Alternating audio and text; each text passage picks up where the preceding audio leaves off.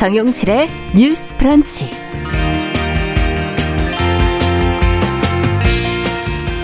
안녕하십니까 정용실입니다. 조두순과 같은 흉악범 성범죄자가 출소를 하게 되면 이들의 거주지 인근 주민들은 불안에 떨게 됩니다. 아, 정부가 이런 고위험 성범죄자는 미성년 교육시설과 가까운 곳에 살지 못하도록 하는 일명 한국명의 제시카법을 지금 추진해 관심을 모으고 있는데요. 자, 시민을 보호하겠다는 취지가 좋습니다. 하지만 이중 처벌은 되지 않을까? 또 이것이 결과적으로 지역 차별로 이어지진 않을까? 여러 가지 우려가 있는데요. 자, 한국형 제시카법의 추진 배경, 쟁점 저희가 뉴스픽에서 함께 살펴보고 좀 자세히 들여다보도록 하겠습니다.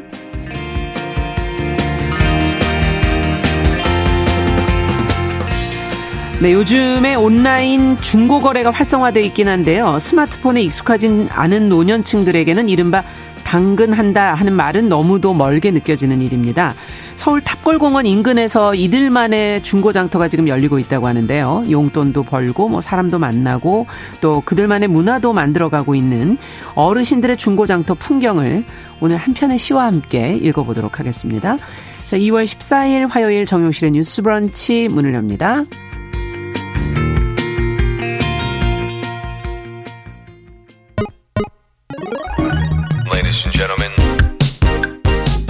새로운 시각으로 세상을 봅니다. 정용실의 뉴스 브런치 뉴스픽. 네, 정용실의 뉴스 브런치 오늘도 많은 분들이 유튜브 콩앱으로 들어오고 계십니다. 어, 콩에서는 저희가 KBS 일라디오 채널 화면에 캠코더 모양을 눌러주시면 보이는 라디오도 이용하실 수 있다는 것 안내드립니다. 방송 중에 의견 주시면 저희가 계속 실시간으로 반영하겠습니다. 자, 뉴스픽 시작하죠. 오늘은 좀 새로운 얼굴 두 분과 함께 해보도록 하겠습니다. 시사인의 임지영 기자, 안녕하세요. 네, 안녕하세요. 반갑습니다. 시사인의 임지영입니다. 네. 강전혜 변호사, 안녕하십니까? 네, 안녕하세요. 강전혜 변호사입니다. 네, 반갑습니다. 오늘 이제 첫 번째 주제로 앞서 말씀을 드렸던, 어, 우리 한국형의 이제 제시카법 네. 얘기를 좀 해보려고 그러는데, 지금 법무부가 도입을 추진하고 있다는 게 이제 보도가 나왔어요. 네. 제시카는 우리나라 이름이 아니어서 그렇죠. 왜 이 법 앞에 이런 이름을 붙였는지 어떤 법인지 먼저 강 변호사님께서 좀 설명을 해 주시죠. 네, 지금 아나운서님 음. 말씀하셨지만 제시카는 한국 사람 이름이 아니고 네. 미국에서는 어떤 법을 만들면서 그 어, 관련된 사람의 이름을 붙여갖고는 법을 많이 만듭니다. 이 사건도 2005년에 있었던 제시카라는 피해자의 이름을 따서 아. 만든 법인데요. 네. 음, 2005년 미국 플로리다주에서 제시카 런스포드라는 9살 여아가 네. 성범죄, 성범죄 경력이 있는 옆집 아저씨 존 쿠이라는 40대 존 쿠이에게 납치가 됐고 음. 강간당하고 또 살해가 됐던 이 사건이었습니다. 네. 이때 어, 제시카의 아 아버지가 내 이웃이 성범죄자인 걸 알았다면 미리 피해서 딸이 살해 당하지 않았을 것 이런 이야기를 하셨어요. 이게 음. 어 최근에 우리 조두순 출소했을 때그 지역 주민들이 반발했었던 거 기억하시죠? 그러네요. 네, 예. 그거랑 그 이야기를 제시카의 아버지도 하셨던 겁니다. 이런 그 제시카 아버지의 강력한 요청에 당시 플로리다 주 의회에서 음. 제시카 런스포드 법이라는 것이 생겨나게 된 이런 상황입니다. 네. 제시카 법이 이제 생겨나게 된 그 사건에 대해서 조금 끔찍하지만 말씀드리면은 그 음. 그 옆집 아저씨가 음 제시카가 자고 있는데 납치를 해서 자신의 집으로 데려갑니다. 음. 그리고선 여러 차례 강간을 그렇군요. 하면서 심지어 음 이게 녹음 녹화도 해요 비디오 아. 테이프에. 그리고서는 3일간 아이를 옷장에 감금해 뒀다가 제시카한테 집에 보내줄게라고 하면서 쓰레기 봉투에 들어가라고 합니다. 음. 일단 제시카는 이제 들어갔는데 그거를 산채로 생매장을 해서 아이가 죽었어요. 아. 근데 거기까지 들어야 되겠는데요. 너무 내용이 잔혹한데요. 어, 그러면 어떻게 네. 이걸 법으로 규정을 한 겁니까? 제시카법이라는 네, 이래서 건. 지금 음. 나중에 알고 보니까 사건이 일어나고 보니까 그 옆집 아저씨가 성범죄 전과가 두 번이 있어서 아. 10년형을 선고를 받았는데 예. 또 모범수로 2년 만에 출소를 한 게 드러났어요. 그렇군요. 그래갖고는 음 이제 플로리다 주에서는 이 사건을 계기로 해서 아동에 대한 성범죄자는 초범이라고 해도 25년 이상. 한국에 비하면 굉장히 높죠. 양형이네요. 네. 네. 25년 이상 그리고 재범은 무기징역 선고를 아예 원칙으로 해버립니다. 오. 어. 그리고 출소를 해도 평생 전자 추적 장치 우리도 그 전자발찌 차게 하는데요. 이런 거를 착용해야 하는 제시카법을 제정을 하게 된 거고 지금 음. 미국에서는 한 30여 개 주에서 같은 법을 적용을 하고 있습니다. 이번에 법무부가 지금 어 제, 국회에 제출하기로 예고된 개정안은 이 제시카법하고 비교를 해본다면 어떤 게 다른 건가요? 이제 한국형 제시카법이라고 음. 이야기를 하는데요. 한국에서도 지금 그 전자장치 부착법이 이미 있는데 요거 네. 개정을 통해 가지고 재범 우려가 큰 어떤 어 한동훈 장관은 몬스터 괴물이라고 표현을 했는데요. 예. 고위험 성범 죄자가 출소를 하면은 음. 우리 그 학교 초등학교, 중학교, 고등학교 또 어린이집이나 유치원까지 해갖고는 음. 아이들 교육시설에서 한 500m, 500m 안에는 살지 못하도록 하겠다. 이게 아. 골자입니다. 근데 음 다만 양형 기준은 이렇진 않잖아요. 저희는. 아까 아, 25년 이상 뭐 초범이라 네네네, 그렇죠. 그렇지는 않잖아요. 네. 네. 지금 우리나라에서 제시카법이라고 얘기하는 것은 그 양형에 대한 이야기가 아니라 이 출소 이후에 네, 사는 어, 공간, 네, 거주 반경에 대한 음. 부분을 이야기를 하고 있는 것입니다. 그렇군요. 네. 그렇, 다면은 얼마 전에 조두순, 박병화 네. 흉악범들이 출소할 때마다 네. 거주지 근처 주민들 여론이 들썩였는데 그렇죠. 어떻게 보세요? 임 기자님 취재를 하셨을 거 아니에요? 아, 제가 직접 취재하진 음. 않았는데 당시에 음. 뭐 조두순 특히 나왔을 때는 그 앞에서 유튜버들이 중계를 하기도 아, 했었잖아요. 네. 그렇죠. 그리고 직접 그 주민들이 시위대를 꾸려가지고 뭐 나가라고 하기도 하고 네. 여러 논란이 있었는데요. 그 이름 알만한 우리가 그러니까 이름을 알만한 잔혹한 성범죄자들 같은 경우에는 형기 마치고 출소할 때마다 거주지 인근 주민들의 음. 항의가 이렇게 거센 것 같습니다. 그러니까요. 네, 박병화 예. 씨그 연쇄 성폭행범 이름도 말씀하셨는데요. 음, 네. 20대 여성 10명 성폭행한 혐의로 징역 15년형 받은 음. 사람입니다. 그 지난해 10월에 만기 출소해서 어, 화성시에 원룸 얻어서, 얻어서 살고 있는데요. 음. 문제는 인근에 초등학교가 있고 어린이집도 다수고 음. 또 대학도 아. 있거든요. 그래서 사실 성범죄에 취약한 뭐 20대 여성 또 음. 아동이 아이들. 많은 지역이라서 음. 문제였습니다. 당시에 그래서 화성시장하고 시의원이 기자회견을 하기도 했고요. 기억이 나네요. 네, 음. 경찰이 그 임시 방법 방범 초소를 설치하기도 했지만 사실 살고 있는 주민들 불안은 여전합니다. 네.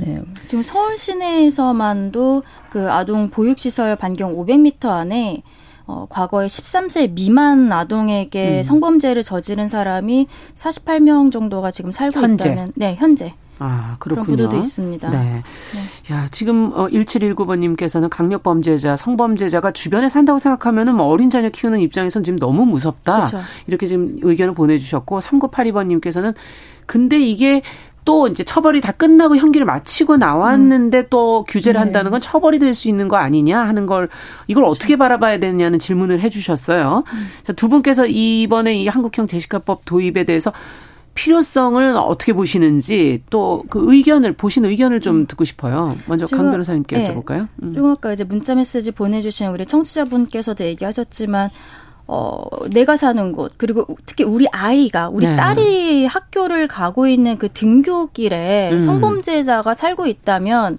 그걸 좋아할 사람은 없죠. 아까 제시카 아버지도 그 얘기를 하셨잖아요. 우리 딸이 우리 바로 옆에 알았다면. 그런 성범죄자 있는 거 알았으면 우리 집 이사 갔을 거다. 그럼 우리 딸도 죽지 않았을 거다. 음. 이런 이야기를 하셨는데요. 이런 어떤 사람들 일반인의 음, 범죄자에 대한 두려움 음. 이런 것들이 워낙 강하고 또 재범 계속 있기 때문에 이런 우리나라에서도 제시카법을 도입을 하겠다라고 네. 지금 한동훈 장관께서 이야기를 하시는 건데요.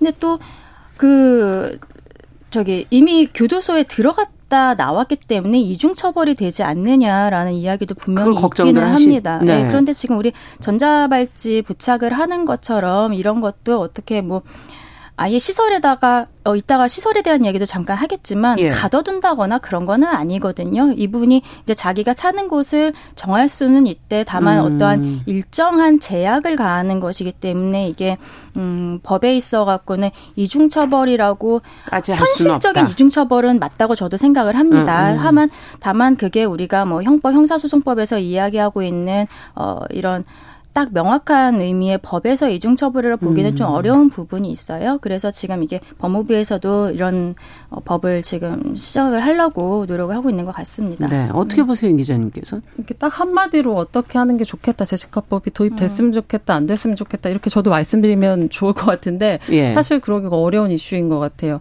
그 사건을 일일이 좀 들여다보면 워낙에 좀 공분 살만한 그 잔혹한 범죄들이 음. 많이 있잖아요. 특히 그 재바, 재범이 우려되는 성범죄의 경우는 그렇기는 한데. 음.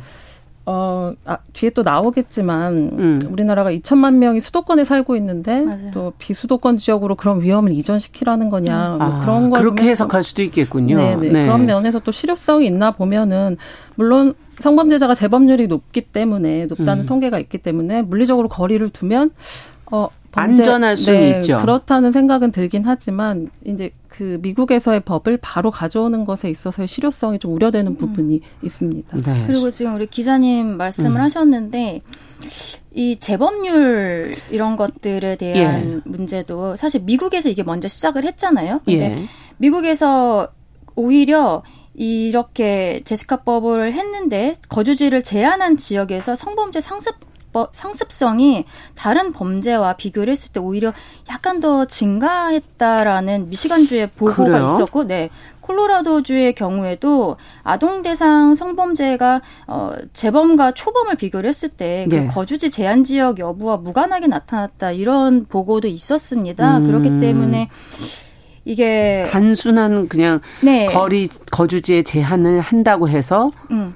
그 재범률을 낮출 수는 없다 지금 그런 말씀이신가요? 쉽지는 않은 것으로 보이고 물론 한국에서는 음. 아직 이거를 시행을 안 했으니까 어떻게 될지 알 수는 없지만 음. 근데 지금 일반인들의 어떠한 감정적으로 범죄자가 우리 동네에 오지 않았으면 좋겠다. 오지 않으면은 우리 동네 범죄율이 떨어질 것이다라고 생각하는 것이 실제로 조사 결과에 있어서는 음. 꼭 그런 결과가 도출되지는 않는다. 이런 것들이 나오고 있습니다. 그렇군요. 그래서 저 같은 경우에는 사실 예. 어 기자님 얘기하신 것처럼 서울은 거의 살 수 있는 데가 없어요. 지금 수도권. 500m 하면 뭐 네. 관악산, 북한산 이런 데 말고는 아. 서울 시내 실제로 사람이 거주를 할 수 있는 위치가 거의 나오지를 않고 있습니다.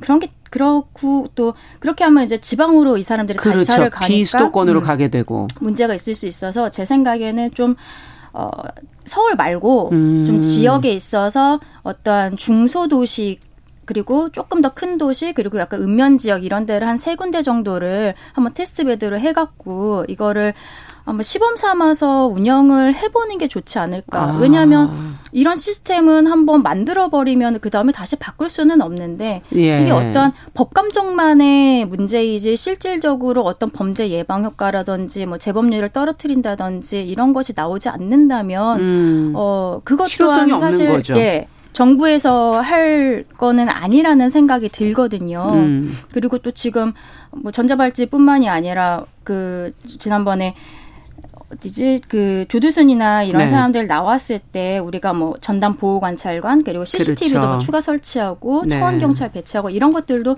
실제로 지금 하고 있습니다. 예. 근데 그렇다고 해서 재범률이 영이 되지는 않고 지역 음. 주민들 입장에서는 그게 부족하다라고 생각을 하고 계시는 그렇죠. 거죠. 하지만 네. 이게 법을 시행을 했다고 해서 음. 모든 것이 바로 영이 되느냐 그것은 아니기 때문에 저는 조금 신중하게 이 도입 과정에서 한번 몇 군데 지역을 해봤으면 좋겠다. 이런 생각 좀 합니다. 아, 그거 약간 네. 제가 음. 음, 몇 군데 지역을 테스트 베드라고 말씀하셨는데 그, 그 부분에서 조금 드리고 싶은 말씀이 있는 게 예. 미국에서 이제 플로리다주가 좀 강력하게 이 법을 하고 네. 있는 것 같은데요. 음.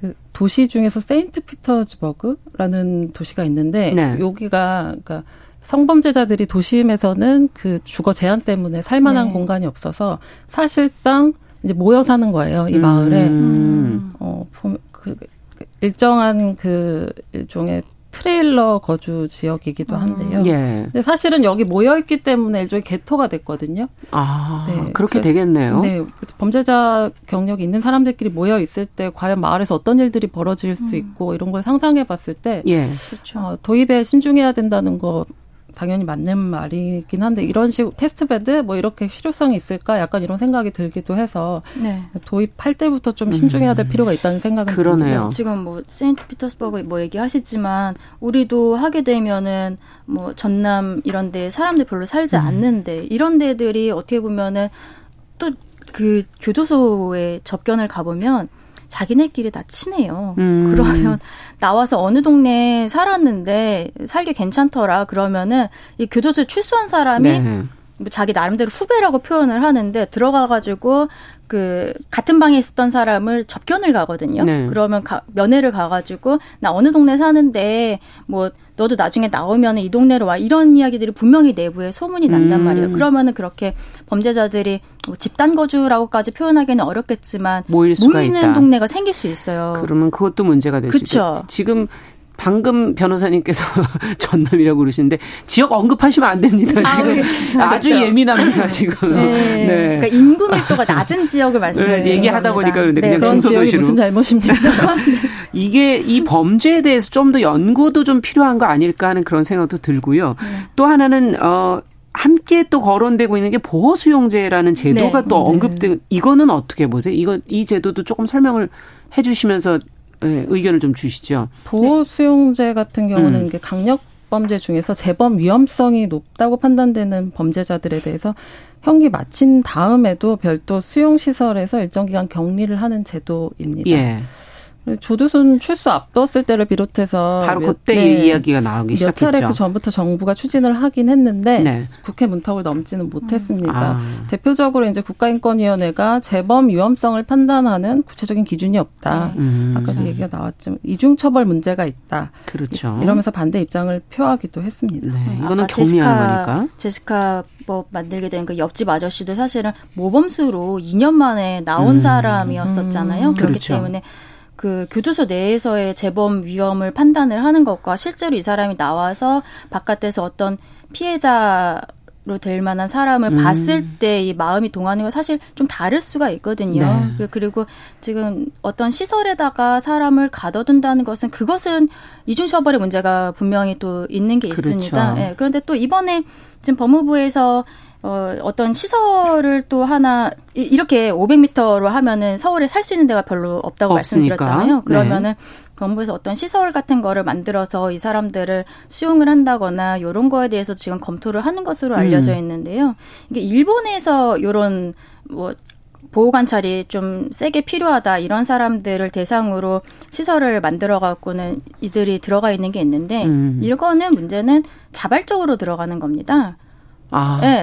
선택을 할 수 있는 거다. 그러니까 한국에서도 이런 시설이 생기면은 내가 나는 원래 이제 뭐 서울 사람인데 서울에서 살다가 이제 교도소에 들어갔던 사람인데 서울에서 이제 살 데가 없잖아요. 음. 그러면은 뭐 어쩔 수 없이 시설이 어디에 들어올지 모르겠지만 뭐 그냥 시설에 가서 산다든지 아니면은 경제적으로 내가 뭐 집을 힘드니까. 구하기가 뭐 어렵다 예. 그러면은 뭐 말은 내가 어, 반성의 마음으로 들어가서 그 안에서 어떤 갱생 프로그램이나 이런 거를 하겠어요라고 하지만 실질적으로는 자기가 집을 구할 자기의 경제적 부담으로 해야 되는 부분들이 음. 안 됐을 때도 들어갈 수 있거든요.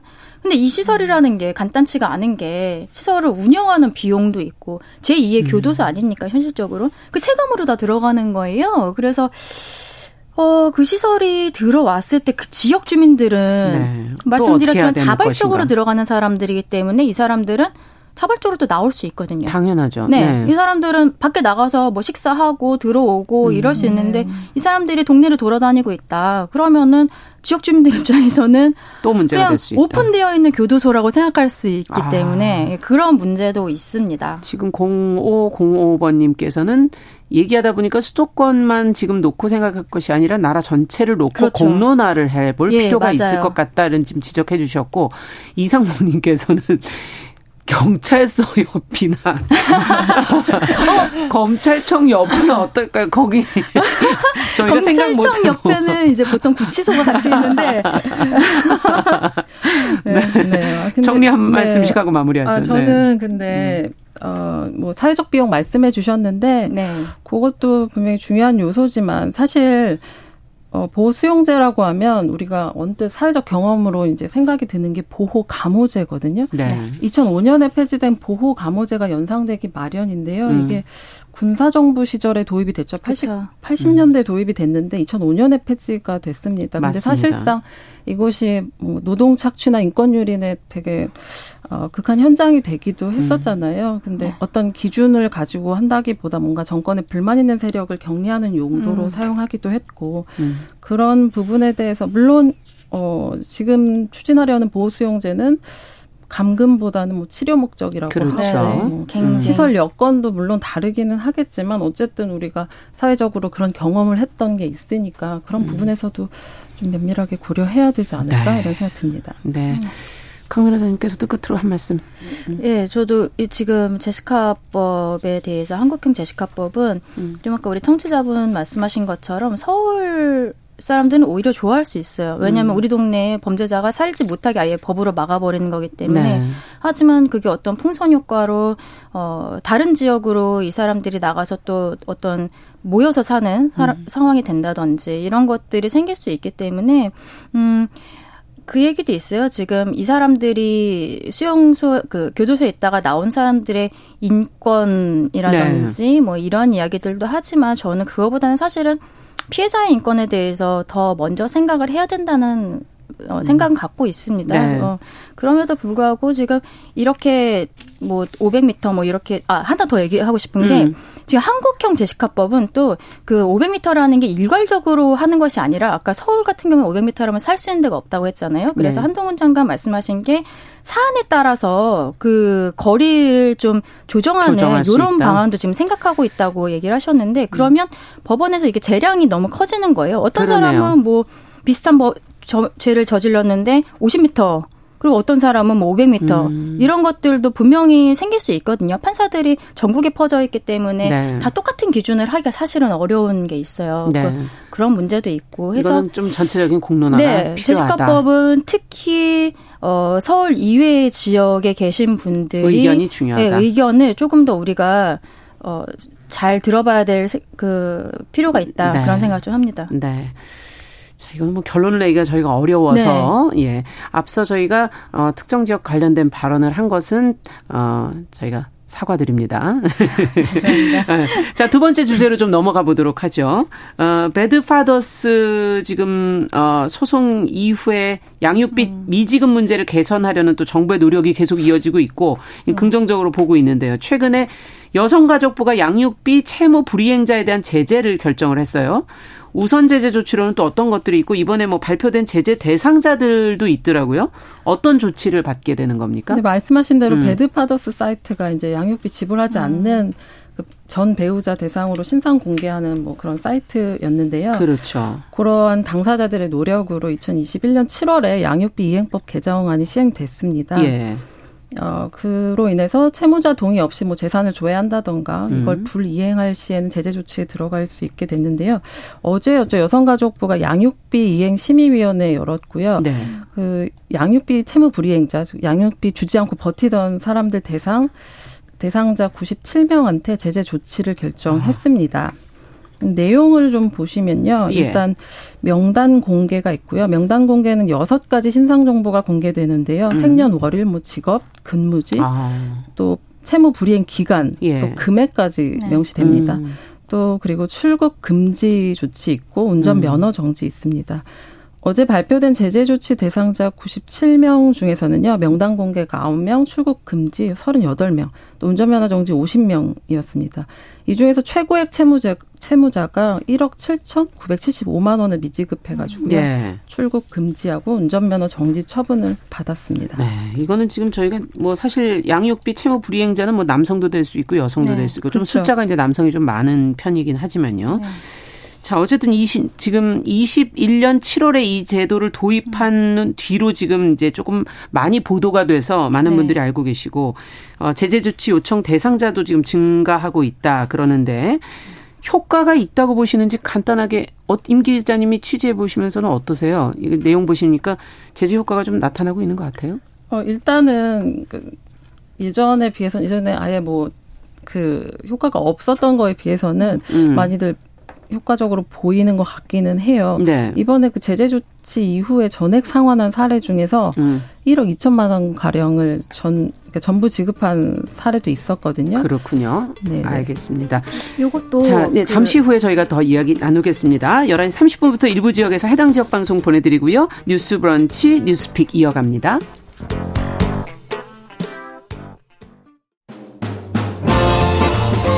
여러분은 지금 KBS 1라디오 정용실의 뉴스 브런치와 함께하고 계십니다. 자, 저희 뉴스 브런치 뉴스픽 지금 양육비 미지급 관련 제재 조치 내용과 효과 어, 그래도 이제 조금의 효과는 있었다. 임정 기자께서 좀 네. 얘기를 해 주셨고, 혹시 덧붙일 말씀이 있으시면? 아, 근데 또 어쨌든 우리가 통계적으로 봐야 하니까요. 예, 지난해 예. 9월에, 9월에 국회 입법조사처에서 이제 법 이행 이후에 입법 영향 분석 자료를 낸 게 있습니다. 네. 2015년부터 2021년 걸 이제 조사했는데 네. 양육비 이행률이 2015년 21.2%에서 2022년에 40.3%로 약 두 배 정도 음. 늘었 없었던 게 보여졌어요. 그러네요. 그러니까 조치가 없었던 때보다는 효과적이지만 당사자들 입장에서는 이제 시간이 좀 걸리고 그렇기 때문에 좀 음. 미흡하다고 볼 수도 있겠습니다. 맞네요. 음. 근데 이것도 네, 우리 아까 음. 앞서 제시카법 할 때뭐 음. 이중처벌 아니냐 이런 얘기했던 것처럼 음. 사실은 요 양육비행 관련 법률이 들어갈 때도 음. 출국 금지라든지 또 운전면허 정지시키다든지 그게 많네요 숫자가. 예, 네. 그것도 이중처벌 아니냐라는 이야기가 있긴 했습니다. 아. 그런데 아까 말씀드린 말씀드린 것처럼 거의 비슷한 상황이에요. 현실적으로는 이중처벌이라고 뭐 볼 수 있겠지만 법상으로 우리가 형법 형사소송법상의 음. 이중처벌이라고 보기는 어렵기 때문에 이게 진행이 된 거고 이 양육비 관련해서는 정부에서 저는 제가 이제 실제 송로를 하니까 네. 너무너무 잘했다라고 생각을 한 게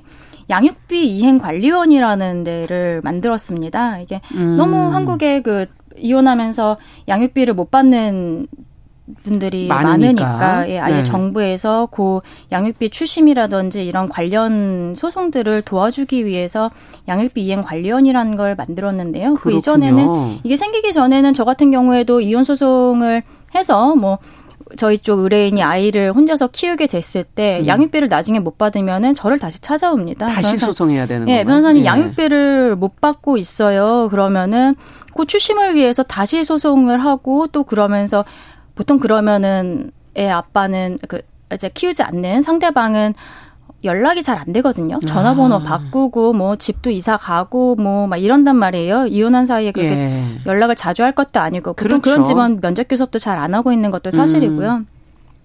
근데 면접 교섭 안 한다고 해도 양육비는 반드시 줘야 됩니다. 이게 어떤 대가 관계로 되어 있는 게 아니기 음. 때문에. 근데 그렇게 하면은 솔직히 말씀드리면은 이혼할 때도 변호사 비용 들어갔는데 양육비 출심할 때 솔직히 변호사 들어가고. 비용 또 들어가요. 네. 네. 저도 받으면서도 미안한데 안 받고 할 수는 없는 거거든요. 음. 근데 양육비 이행 관리원을 만들면서 뭐 여기도 이, 비용이 드는 거 아닙니까? 이행관리원? 네, 이행관리원에서 다 처리를 해줍니다. 비용은요? 네, 아, 그 소송 비용을 그 그랬고 어떤 식으로 하냐면 예. 양육비 이행관리원이라는 건물 자체는 서울에밖에 없는데 이제 음. 지역에는 그 한국은 법률구조공단이 지역별로 다 있습니다. 음. 법률구조공단에서 양육비 관련한 소송을 양육비 이행 관련으로부터 받아가지고 그 안에 공익법무관들이 있어요. 네. 그 군대 대신 가 있는 남성 변호사분들이 네. 계시기 때문에 그분들이 그걸 직접 다 수행을 하십니다. 근데 음. 아이의 양육비를 전담으로 요구를 하고 있기 때문에 좀 시스템화 되어 있어요. 음. 그리고 이제는 뭐 이혼 소송 같은 경우에는 변호사랑 진행을 한다고 해도 저는 그래서 판결 받고 가실 때 혹시라도 양육비 못 받으시면은 그때는 양육비 이행 관련 아니면은 지역에 있는 법률구조공단에 한번 음. 문의를 해보세요. 이렇게 말씀을 드립니다. 음. 그고 실제로 좀 간이해진 비용적으로 줄어들고 그리고 이게 딱 시스템화되어 있기 때문에 예전에 비해서는 조금 빨리 진행이 되는 거는 사실이에요. 그렇군요. 음, 그리고 양육비행 관련이 굉장한 또 권한을 갖고 있는 게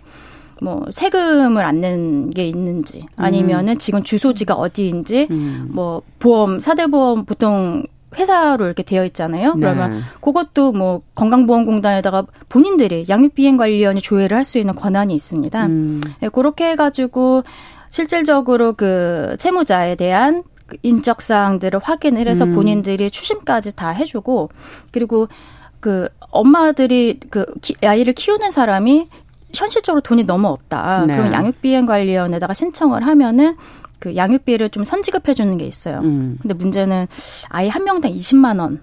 한 달에 아, 20만 원밖에 안 돼요. 너무 비용이 적긴 네네. 하군요. 그거를 해나가는 데는. 그걸 네. 9개월 원칙은 9개월이고요. 음. 그리고 9개월까지 가능하고 그리고 정말 힘들다 그러면 3개월까지 연장을 할 수가 있습니다. 그렇군요. 근데 뭐 우리 청취자분들도 다 아시겠지만 20만 원이면 음. 비용도 아이, 그게 10만 원에서 20만 원으로 늘어나는 거라고 하더라고요. 그렇죠, 그렇죠. 네. 예. 네. 근데 이게 실질적으로 20만 원으로 아이 한달 밥값 도 하기 힘든 게 예, 사실이에요. 정말로 긴급 음. 지원에 음. 불과한 상황이기 때문에 그리고 양육 비행 관련해서 요거를 진행한다고 해도 음. 결국에는 소송을 하는 거기 때문에 뭐 양육 비행 관련해서 들어온 소송을 먼저 법원에서 처리해 주거나 그런 거는 아니에요. 그렇군요. 그렇기 때문에 시간도 뭐 걸리고 기다려야 네, 걸리는 부분은 사실 좀 있습니다. 네, 지금 음. 양육 양육비 이행 어떤 실효성이 얼마나 있는가 이제 이게 음. 저도 관건인 것 같은데 박미영님께서는 이혼 시에 양육비 자동이체하에 되게 만드는 거는 왜 안 되는 거냐? 어, 못 받아 고생하시는 분들의 사례를 옆에서 보니까 참 안타깝더라. 네. 이렇게 의견을 주셨습니다. 두 분께서 어, 끝으로 정리 말씀을 좀 한 말씀씩 해주신다면. 음. 네. 어떻게 해야 될까요? 좀, 어, 개선 방안이나 여러 가지 지적들이 지금 나오고 있는 것을 어떻게 좀 보완해 갈 수 있을지. 어, 일단은 그, 음.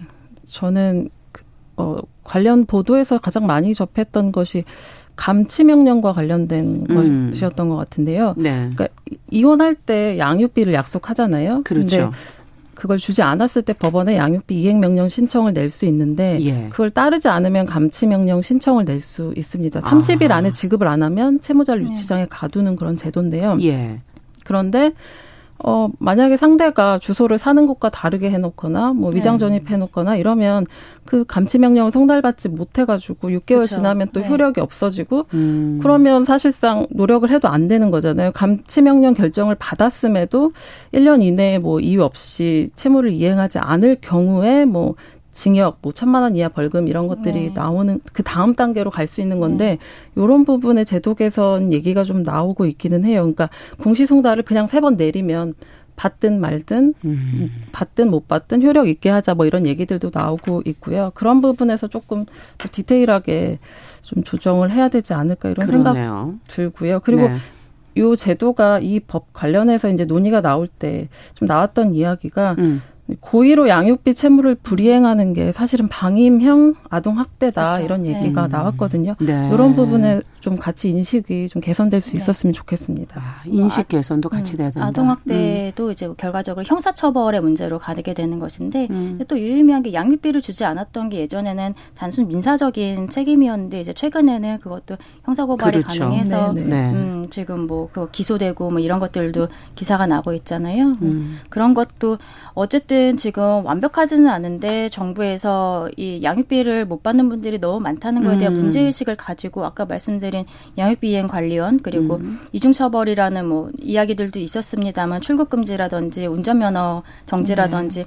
이런 것들을 계속적으로 다각도로 검토를 하고 있어요. 그래서 네. 저는 그 부분에 대해서 예, 예, 잘 하고 있다. 네. 근데 어, 아까 말씀드린 것처럼 결과적으로는 다 소송을 통해서 진행을 해야 되는데 음. 소송이라는 게 한, 해보신 분들은 알겠지만 뭐 한두 달 안에 끝내는 게 아닙니다. 음. 특히 음. 주소지가 다른 경우에는 뭐 송달도 알겠습니다. 안 되고 이럴 수 있어서 제 생각에는 요 양육 비 관련한 소송이 조금 음. 더 일반 소송에 비해서 빠르게 처리가 될 수 있도록 아. 이런 거를 법원 내부의 어떤 뭐 규칙이라든지 예. 이런 식으로 좀 해주면 좋지 않을까 예, 그런 생각을 네, 좀 현실적인 얘기도 또 네. 해주셨네. 시간을 좀 줄일 수 있는 방법도 네. 고민해봤으면 좋겠다.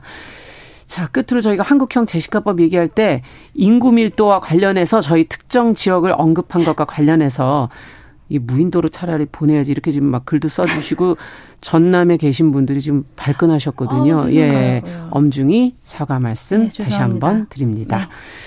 자, 뉴스픽 강전혜 변호사 그리고 시사인 임지영 기자 두 분과 함께했습니다. 감사합니다. 네, 감사합니다. 감사합니다. 남성의 입장에서 여성의 입장을 이해하는 그래서 사실 이 역지사지의 태도가 한국 사회로 지금 필요한 것이 아닌가 그 어떤 사람들은 삼루에서 태어났으면서 자신이 삼루타를 친 것처럼 생각하며 살아간다라는 음. 말이 있어요. 하충이다, 이충이다. 이거는 네. 순전히 사람의 그 아. 그 잣대로 이야기를 하는 거예요. 음. 곤충이 우리 사람보다 몇 억 년 먼저 지구에 나왔거든요. 세상을 보는 따뜻한 시선. 정용실의 뉴스 브런치. 네, 정용실의 뉴스 브런치 듣고 계신 지금 시각 11시 39분입니다.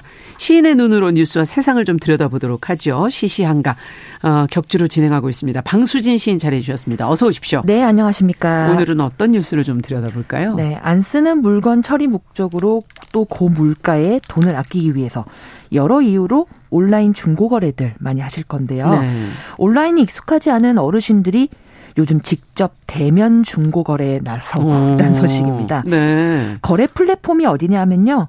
서울 종로 3가역에서 탑골공원으로 가는 길목입니다. 아하. 네, 한국 일보 기사에 따르면 고물가의 여파에 어르신들이 살림에 좀 보탬이라도 되려고 이곳으로 나온다는 소식인데요. 예.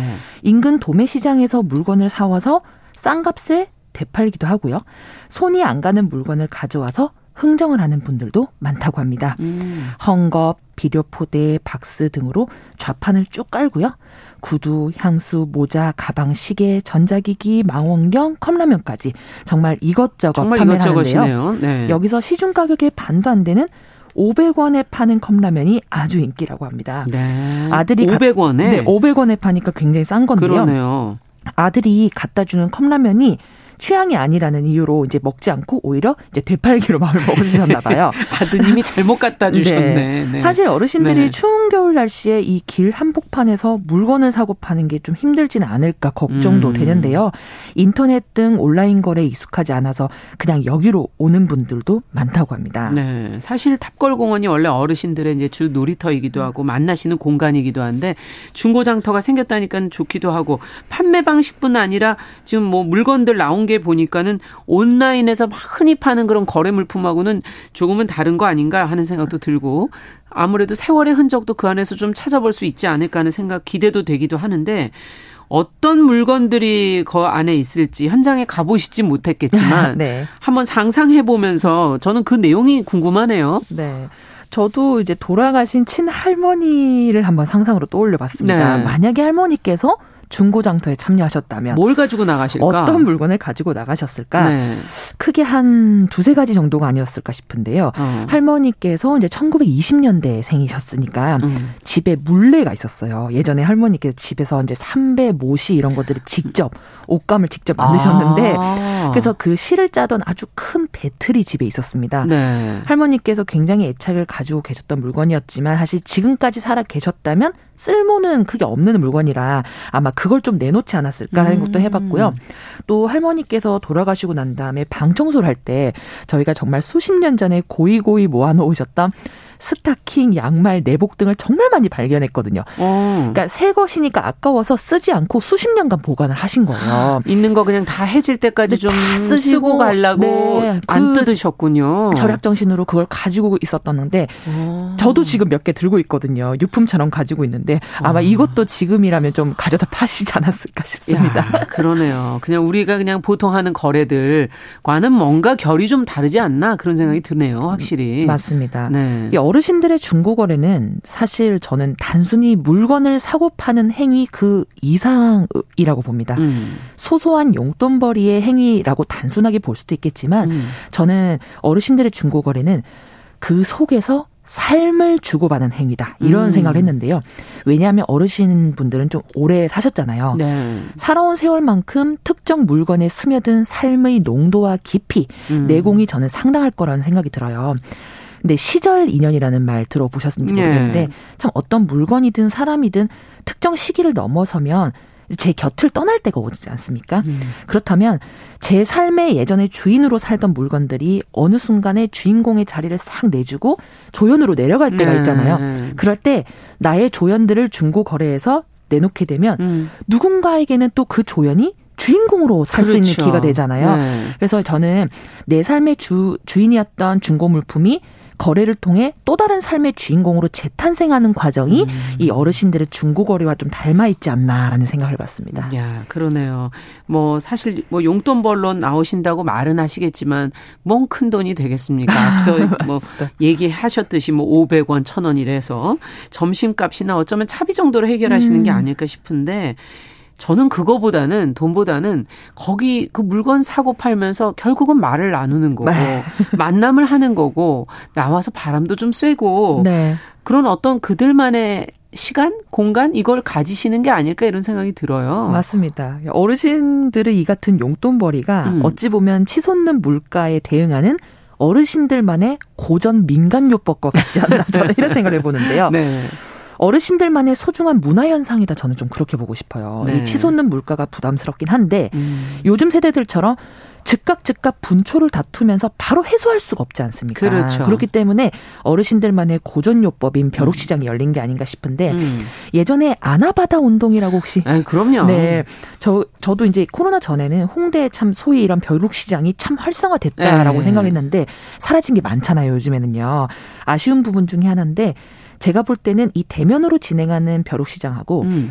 온라인 중고 거래는 좀 결이 다르다라고 생각을 합니다. 맞아요. 단순히 중고 거래의 온라인 버전이라고 하기에는 이 온라인 중고 거래는 핵심적 매력이 좀 빠져 있다고 봐요. 음. 말씀 주셨던 것처럼 인간미가 빠져 있다. 저는 그렇게 보는데요. 이게 목소리와 행위 네. 그리고 웃음으로 흥정하는 그 기분이 있지 않습니까? 맞아요. 그리고 물건에 대한 history를 나누는 과정도 있어요. 그러면 온라인 중고 시장은 단순히 이제 물건을 사고 판다는 목적 지향적인 그렇죠. 게 강하다면은 가격 보고 물건 보고 그렇죠. 예. 오히려 이제 어르신들의 중고 거래는 그 속에서 이제 삶과 history를 공유하는 아. 과정이 아닐까라는 생각을 해봅니다. 네, 맞아요. 근데 요즘에 뭐 이게 불법이라면서요 따지고 보면 그렇죠. 아니 저는 그게 좀 놀랐어요 어르신들이 뭐 이렇게 하시도록 얼마나 번다고 구청에서 음. 단속까지 하면서 과태료 물리는지 모르겠다 네. 이렇게 서운해하시는 분들도 있다 그러는데 어쨌든 지금 현재 법으로는 그런 상태다라는 말씀이고 흔히 보는 뭐 플리마켓처럼 좀 합법적으로 이거를 할 수 있게끔 음. 해드려야지 그 즐거움 그 시간과 공간을 좀 누리실 수 있지 않을까 싶은데. 네 맞습니다. 음. 참 이게 제가 방햄릿으로 좀 비밀을 해보면 음. 법이냐 정이냐 그것이 문제로다. 이게 법인지 정인지 참. 네. 인터넷 댓글로도 저처럼 이런 의견이 굉장히 많이 갈리고 있더라고요. 음. 부정적인 의견을 우선 살펴보면 야, 지킬 건 지켜야 되지 않냐. 남들과 똑같이 같이 쓰는 공공장소인데 음. 주변 사람들도 좀 신경 쓰, 써줘라. 이런 음. 의견도 있었고요. 이에 반해 긍정적 의견도 있었죠. 야, 물건 팔아봤자 저 노인분들이 얼마나 떼부자 되겠다고 그냥 말동 없으시니까 사람 구경도 하고 이제 말 섞어보는 그렇죠. 재미로 나오는 거 아니겠느냐. 음. 야박하게 너무 그러지지 말자라는 의견도 있었습니다. 좀 언젠가는 좀 저것도 끝나지 않을까 좀 두고 봐주자라는 중립적 음. 의견도 있었고요. 하루 종일 하는 거는 좀 미관상 안 좋으니까 오히려 몇 시부터 몇 시까지 정해놓고 아. 장소를 제공하면서 어떤 국가적 관리를 하는 게 어떨까 싶다라는 어떤 법의 테두리 안에서 이루어질 좀 할수 네. 있게끔 그런 네. 의견도 있었습니다. 말씀 주신 것처럼 뭐 법은 법이고 음. 공공장소의 기본 의미도 있으니까요. 야박하게 무조건 막기보다는 시간과 장소를 정해서 젊은이들의 플리마켓처럼 좀 소중한 문화를 지켜나가는 아. 변화가 필요하지 않나라는 네, 생각을 네, 해봐요. 들으시면서 박미영님께서는 예전에 당근의 우쿨렐레 판매해 본 적이 있으셨는데 음. 어르신이 오셨던데 취미로 배워보신다고 하셔서 멋있었던 기억이 아, 난다. 네. 이런 것도 얘기해 주셨고 4222번님께서는 골동품처럼 아끼고 사랑했던 물건도 나이가 드니까 뭔가 정리해야 될 것 같아 음. 가지고 나간 것 아닐까요? 이런 네. 의견도 주셨는데요. 방신의 그 할머님 얘기 잠시 해주셨는데 어 주변 어르신들 이렇게 해서 소일거리나 나이 드셔서 용돈벌이로 하셨던 게 뭐 있었을까요? 맞습니다. 제 뭐 기억나는 게 있으세요? 네, 저는 딱 뚜렷하게 떠오르는 이제 음. 할머니와의 음. 추억이 있는데요. 음. 이 생전에 할머니께서는 정말 대한민국에서 손꼽을 만한 부지런한 사람이셨어요. 정말 당신이 그 계열이시군요. 어느 정도는 물려받지 않았나 생각이 드는데요. 제가 기억하는 할머니 용돈벌이는 첫째, 어. 텃밭을 생전에 가꾸셨는데 각종 채소를 길러서 새벽에 부산의 수영시장에 나가서 매번 팔고 아, 오셨습니다. 그거를 직접 기르신 거를. 네. 근데 그걸 항상 가지고 가셔서 밤 늦게까지 팔고 돌아오셨어요. 제가 그게 아. 정말 기억에 오래 남는데 어. 그러면서 이제 꼬깃꼬깃 이제 현금을 벌어오신 벌어오시고 음. 둘째는 할머니께서 또 폐식용유를 모아서 비누를 만드셨어요. 이거는 완전 환경을 보호하신 건데요. 네. 그리고 예. 또 수영 새벽 시장에 나가서 그 비누도 팔고 돌아오셨어요. 아. 그 비누 모양이 좀 제각각이고 별로지만 때가 정말 잘 지거든요. 오. 어. 어머니께서는 돌아가신 할머니의 가장 큰 유산이 이 비누다라고 생각하시고 음. 새 지금 어 지난 10년 이후까지도 계속 쓰고 계세요. 아직도 있어요? 그러면 정말 많습니다. 창고 한가득 할머니께서 많이 만들어 너무 놓으셨군요. 많이 만들어 놓고 가셨어요. 폐식용유가 사실 많이 나오긴 하잖아요. 맞습니다. 아. 그래서 그거를 직접 해서 비누를 만드셨고 아, 대단하시네요. 근데 어떤 세제보다 때가 잘 진다고 항상 극찬을 하시거든요. 어. 마지막으로 할머니께서 또 폐품 줍기도 하셨어요. 그러니까 제 기억 속에서는 등굣길에 할머니께서 음. 이제 택배 박스를 모아서 팔고 용돈을 만드셨는데 네. 저 멀리서 할머니가 한아름 폐지를 안고 오는 그 모습이 당시엔 정말 창피했었어요. 음. 어린 마음에 부끄러웠고, 근데 지금 할머니 돌아가시고 난 다음에 방을 정리하다가 음. 그렇게 모은 금액을 제 대학 등록금에 보태시려고 꼭이 꼭이 접어서 보관을 해놨던 걸 저희가 네. 발견을 하고 정말 좀 죄송스러운 마음이 들었던 기억이 납니다. 네. 자, 온라인 거래가 아무래도 어렵기 때문에 어르신들은 이렇게 직접 길거리로 나오시게 된 게 아닐까. 음. 이거는 또 하나의 문제가 이 안에서 보이잖아요. 디지털 소외 현상이라는 하나의 문제. 네. 어, 중고 거래는 다행히 이런 식으로 이제 해결하신다지만 다른 디지털 소외 현상은 계속 느끼고 사실 거 아닌가 하는 생각이 들어요. 이런 고민도 좀 이번 기회에 해봐야 되지 않겠습니까? 네, 맞습니다. 음. 갈수록 삶의 여러 부분에서 온라인화가 진행되고 있지 않습니까? 삶의 속도가 빨라지면서 이 변화에 적응이 쉽지 않은 어르신들 분들께서는 이 소외 현상을 겪으실 수밖에 없다고 저는 생각을 해요. 네. 일전에 뉴스브런치에서 다뤘던 내용 중 하나도 또 키오스크 관련해 있지 음. 않았습니까? 이게 참 아이러니한 것이 이 지금의 세대의 편의를 위해서 계속 발전하는 사회의 모습이 어떤 사회의 세대들에게는 좌절감과 소외감을 가져다 줄 수 있다라는 음. 부분을 좀 염두에 두지 않아야 될까 싶고요. 발걸음을 빠르게 하는 사회가 아니라 발걸음을 맞춰 나갈 수 있는 음. 사회가 유연성과 연대 힘을 발휘하는 그런 멋진 사회를 좀 만들 수 있게 여러분들 모두가 좀 고민해 봐야 되는 시기가 아닐까 생각됩니다. 네.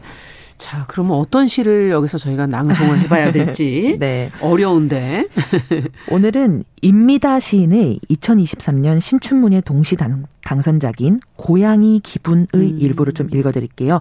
일부 낭독 드리고 마저 말씀 나누도록 하겠습니다.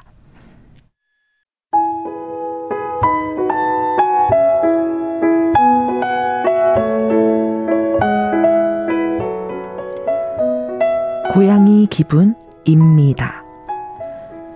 우리 집 고양이 이름을 기분으로 지어줬어.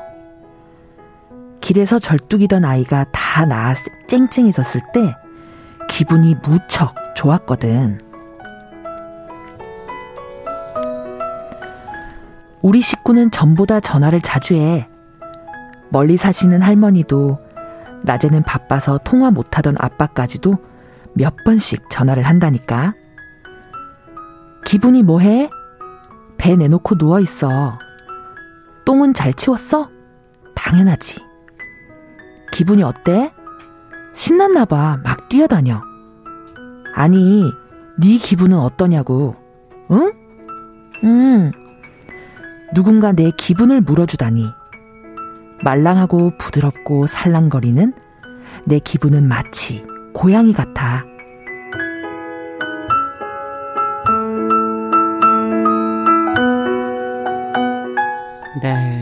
네. 입니다 시인의 고양이 기분. 어, 고양이가 어, 오면서 좀 변했네요. 그렇죠. 삶의 분위기가 그리고 나의 일상이 예. 이제 바뀌었는데요. 이름이 기분이에요. 기분? 인 거죠. 네, 그래서 기분이 어때 이렇게 물어보면서 이제 내 기분 물어보는 줄 알겠어요. 네, 맞습니다. 어르신들의 예. 벼룩장터에 관한 얘기를 나누면서 이 뭐 하나의 문화로 보는 시각도 있고 디지털 음. 소외 현상의 일부로 보는 시각 등 다양한 말씀을 나눠봤는데요. 네. 저는 준비하면서 이제 문득 이런 생각이 들었습니다. 음. 과연 어르신들이 장터에 나가시면서는 어떤 마음이셨을까? 음. 어떤 기분이었을까? 이게 보여지는 결과인 행위 말고 음. 그 이면에 자리 잡고 있는 어르신들의 진심과 속마음을 우리는 들여다본 적이 있었을까라는 아. 생각을 해봤는데요. 예. 말씀 주신 것처럼 읽어드린 작품이 이제 이 시 화자가 우연히 길거리에서 다리 아픈 고양이를 데리고 와서 키우기 시작하면서 그런 것 같네요. 고양이로 네. 인해서 기분이 좋아져서 이제 이름을 기분이라고 지은 거죠. 네. 기분이 덕분에 가족들도 더욱 왕래가 잦아지고 행복해지는데요. 음. 그 와중에 고양이 기분이 아니라 자신의 기분을 물어주는 상대방과의 대화에서 화자는 무한한 행복감을 느끼게 됩니다. 네.